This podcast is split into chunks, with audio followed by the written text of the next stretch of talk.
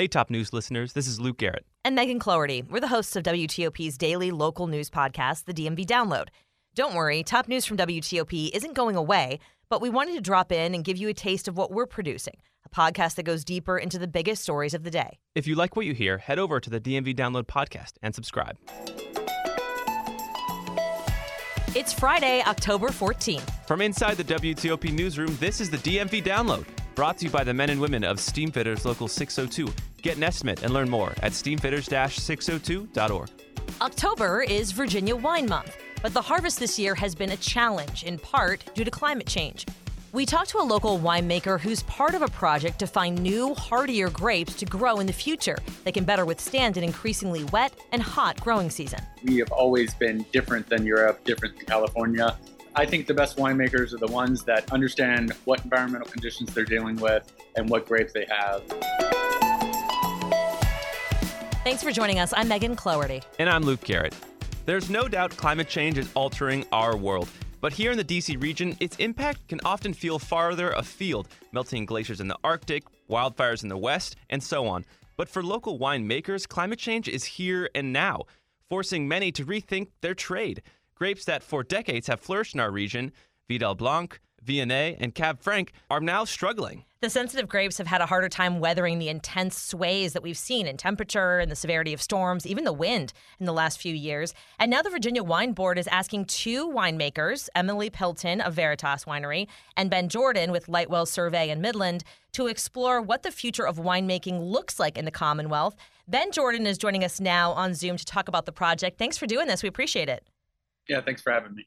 Um, first of all, I mean, it sounds very broad, but tell us why this project is necessary. What kind of changes have you seen in the growing season due to climate change in the last few years? Well, I mean, in Virginia, we've really just seen weather getting probably more intense and more erratic. We've always dealt with hurricanes, thunderstorms, those sorts of weather events, which can be challenging for grapevines, but maybe seeing more intensity of a storm. And really, like Virginia has been dealing with those sorts of challenges for a long time. And so that that's kind of why this grape breeding initiative is really important to us to, to breed grapes that are that will work here in our climate.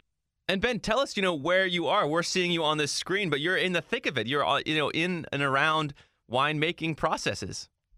Yeah, so um, uh, my brother and I, we do Midland, and we've just got a new facility uh, up and running for the harvest because of that, there's not a whole lot of quiet places for me to talk to you. Um, so I'm on the loading dock with some barrels in the sun. Great. And we thank you for joining us. So tell us, for those of us who don't know, you know, how precise, you know, winemaking really is. We talked about these changes in the weather, you know, and that can really throw off the whole process. You know, tell us how that specific winemaking process is really nuanced. Yeah, for sure. And it differs from uh, winemaker to winemaker, producer depending on the goals, whether you want to make something light and fresh or, you know, uh, more ageable, mm. uh, you know, strong tannin sort of reds. Uh, and so, because of all of those, so you need a different kind of grape for each style. Sometimes you need a different uh, region for each style, definitely a different site. Uh, and so, there's a lot of nuances and things that go into getting that that wine in your glass. There's a lot to talk about. I guess my interest is let's just take one grape, right? Um, you pick the grape, but how would it change the taste of the grape depending on what the weather does throughout that season, right? So, so one year might taste completely different, as I understand it, from a different year.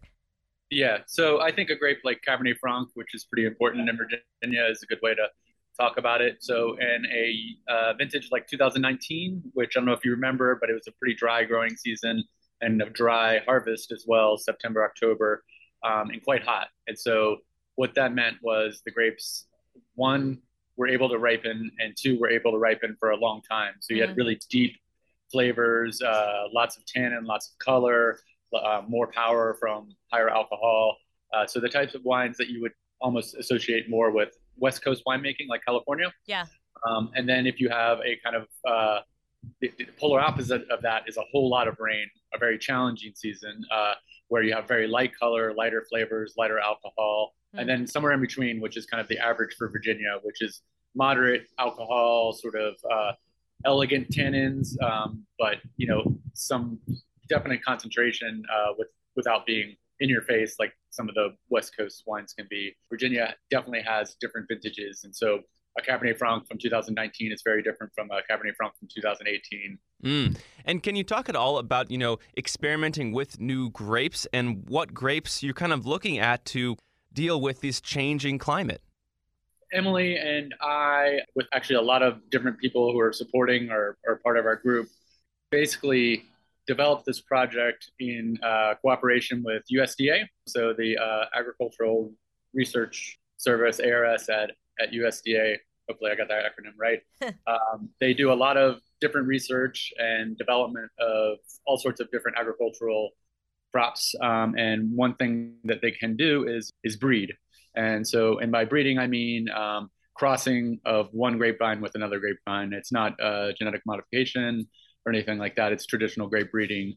And so, what we are working on, and it's a long-term thing with the, with the breeding, it, it can take 10 years or more to, to to have a grape variety come out the other end. Um, but the goal for this particular project is grapevines that ripen well in Virginia. So with our weather, um, ripen in September, make good wine, um, make wines that are competitive with wines of the world, but also have disease resistance.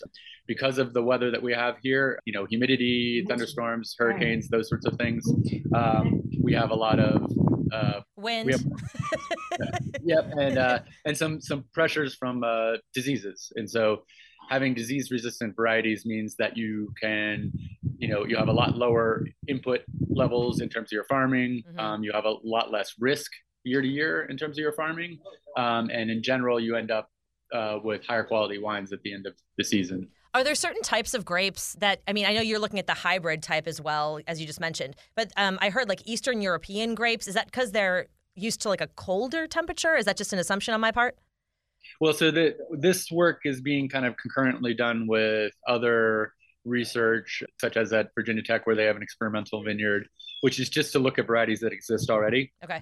And to look instead of looking at, let's say, Burgundy in France, which is quite different than than our environmental conditions here, look at maybe uh, the conditions in a place that is more like uh, the climate that we have. And uh, and then the, the word hybrid, which is uh, which you mentioned, is a kind of a kind of a generic term for grapes and has some baggage uh, with it. Uh, okay, sorry. no, no, no. I think it's worth worth talking about. So hybrids, they've been around forever, um, and when you think about just the breeding of agricultural crops, they're, they're you see them across across plants.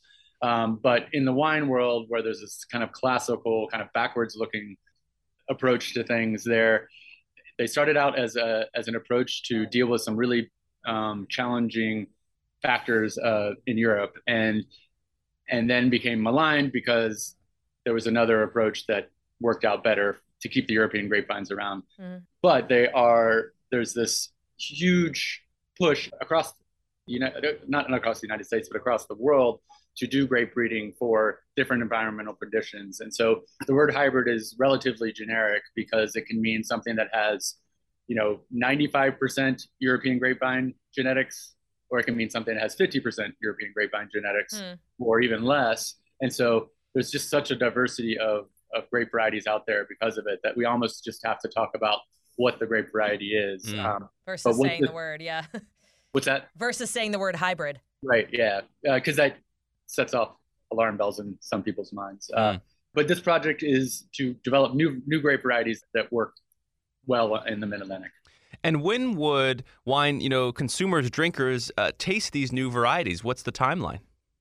Uh, uh, it's a terrible timeline uh, this day and age. Uh, so it's probably 10 years at best from commercial production of the varieties themselves. Wow. And then wine is slow anyways. And so it's probably another year or two from that. So best case, we can pull this podcast up in 12 years and And wine has become such a huge part of the economic pie for Virginia, um, especially this time of year, you know, with as many people as are visiting wineries, enjoying the nice weather, and spending the money. Um, how could this change to possibly different grapes being planted in 10 years? affect the winemaking process because isn't it you know you have a heartier grape does that change how you break it down and the fermenting process and all of that yeah without getting too granular um, I think the best winemakers are the ones that understand where they are, uh, what environmental conditions they're dealing with, and what grapes they have. Um, instead of saying, "This is how I make wine," uh, the ones that kind of evolve with with with the other things that are changing around them, and that and that take each specific harvest and each grape that they've harvested and understand it on its own terms. Mm. And so I, I, think Virginia is really good at that because we have always been different than Europe, different than California, and we've always been working with grape varieties that people aren't necessarily familiar with, like Petit Manseng and Tannat, and even Cabernet Franc is not that well known across the world. So I think, you know, from a consumer's perspective, it'll be one, it'll be a gradual change as we slowly introduce new grape varieties, um, which we'll be doing over the next 10 years, not just in 10 years, okay. um, but also because if you're a consumer of Virginia wine, you're used to us providing new grape varieties. You're used to us going different directions with our styles. And so, in some ways, it's all part of um, our overall approach anyway, as opposed to if we were doing this in Burgundy or doing this in Napa, it would be a big shock to the system to right. all of a sudden bring a brand new grape variety that needed to be treated differently. So in some ways, we're really well set up to embrace these new varieties. Mm. And you kind of touched on this, you know, history of Virginia winemaking, but winemaking has been a part of the Commonwealth's history for a long, long time, hundreds of years. How does this project fit into that history? Yeah, so I mean, I think the centuries long thing is a little bit overstated because most of that was uh, failure. Um, but you know, there was there was a, a, decent amount of successful wine growing pre-prohibition that had to do with uh, grape varieties other than the European grape varieties, and so in some ways we're continuing that tradition of experimentation and finding grapes that work well here. But uh, I, I think it really does just continue the tradition of understanding that the work in Virginia is not done, that we're a different place, and we need to keep working for the future so that successive generations of winemakers and uh, and growers can can reap the benefits of our experiments. As we mentioned at the top, it is uh, Virginia Wine Month, and I know uh, we, we said with the weather being as it is this weekend, it's going to be crazy busy. Not that you are necessarily a wine ambassador for the for the state, but a lot of your friends, I imagine, have big events going on this weekend, um, and it's coinciding with harvest. Just so people understand, if they go out this weekend, kind of what's happening right now in the industry with the harvest. Yeah, so we are uh, we're winding down harvest. So almost all the grapes are picked. I've still got a couple uh, friends, colleagues that have some grapes on the vine, um, and so they're still picking them. They're almost all uh, red grapes that need need longer maturity time. Okay. Um, and so uh, there, you may, if you pull up to the right winery, you may see some grapes coming in in bins or uh, or little boxes, and may even see some people processing the grapes, you know, putting them into the destemmer, removing them from the stems, those sorts of things. Uh, and yeah, I mean, we're entering peak uh, foliage season for for this part of the world, and so it's it's also quite beautiful. The weather's really nice for for wine drinking and being outside. so I think that yeah, we the those of us that are in the, the winemaking side of things are pretty exhausted, um, but we're we're happy to be at the end of it. So we're right. probably smiling, and then um, those of us that are you know uh, more kind of consumer facing are you know just excited to have this time of year and then yeah, have Virginia Wine Month happening. Yeah, it's a beautiful time of year to go out and have a glass of wine. That's for sure. Ben Jordan, thank you so much for taking the time to explain the process to us and tell us how climate change is really, you know, changing the landscape for us in the next decade or so when it comes to Virginia wines. Yeah, thanks for having me. And after the break, we'll talk about how it might snow next week. Oof. It's true. Oof. Backed by the experience of its hardworking members, Steamfitters Local 602 is ready to take on your next commercial, heating, cooling, HVAC, or refrigeration project. Steamfitters Local 602 adds value to our community through its partnerships with local contractors and building owners, all while keeping the focus on improving the lives of its members and their families throughout the DMV. For work that's on time and on budget, go to steamfitters-602.org to schedule your next project. That's steamfitters-602.org. Steamfitters Local 602 changing lives. I'm Paul Wagner. Join me as I dig deep into the mysterious case of the Potomac River rapist. Listen to Unknown Subject, Season 3 of WTOP's award winning American Nightmare podcast series, available now wherever you get your podcasts. Before we go, Luke has decided he's a meteorologist. I'm channeling my Chad Merrill, who has a really good article on WTOP.com about a lake effect snow in the DC area in October next week, possibly. Big, big on the possibility. Yeah. You know, it's not for sure, but that basically. sort of bums me out a little bit. Really? It's a not little like bit. October snow? I, I mean, feel like I feel like we are right now at peak autumn. Yes. Like for our area, it takes a while to get here, and just this Right. weekend's supposed to be so idyllic, It is. and then it's like, and then snow, right, right. and, it's, over. We'll see, though. I mean, you might be pleased because it's kind of a low chance that we'll actually get snow in the region because a lot of things have to happen. So basically, there's a cold front that's supposed to roll down from Canada here over our region. Okay. And if it rolls over the Great Lakes, the Great Lakes has a lot of warm water right now. It'll pick up that, you know, moisture and all the wind stuff has to like kind of work out where that cold moisture gets to us. That's a big if. But if it does, we might see some snow in the western portions of the DMV region. Did you ever see that thing, um, that movie, the claymation movie? I think it's the Jack Frost movie where they have the Heat Miser and the Snow Miser. Yes. That's what I'm thinking of right now. I'm Mr.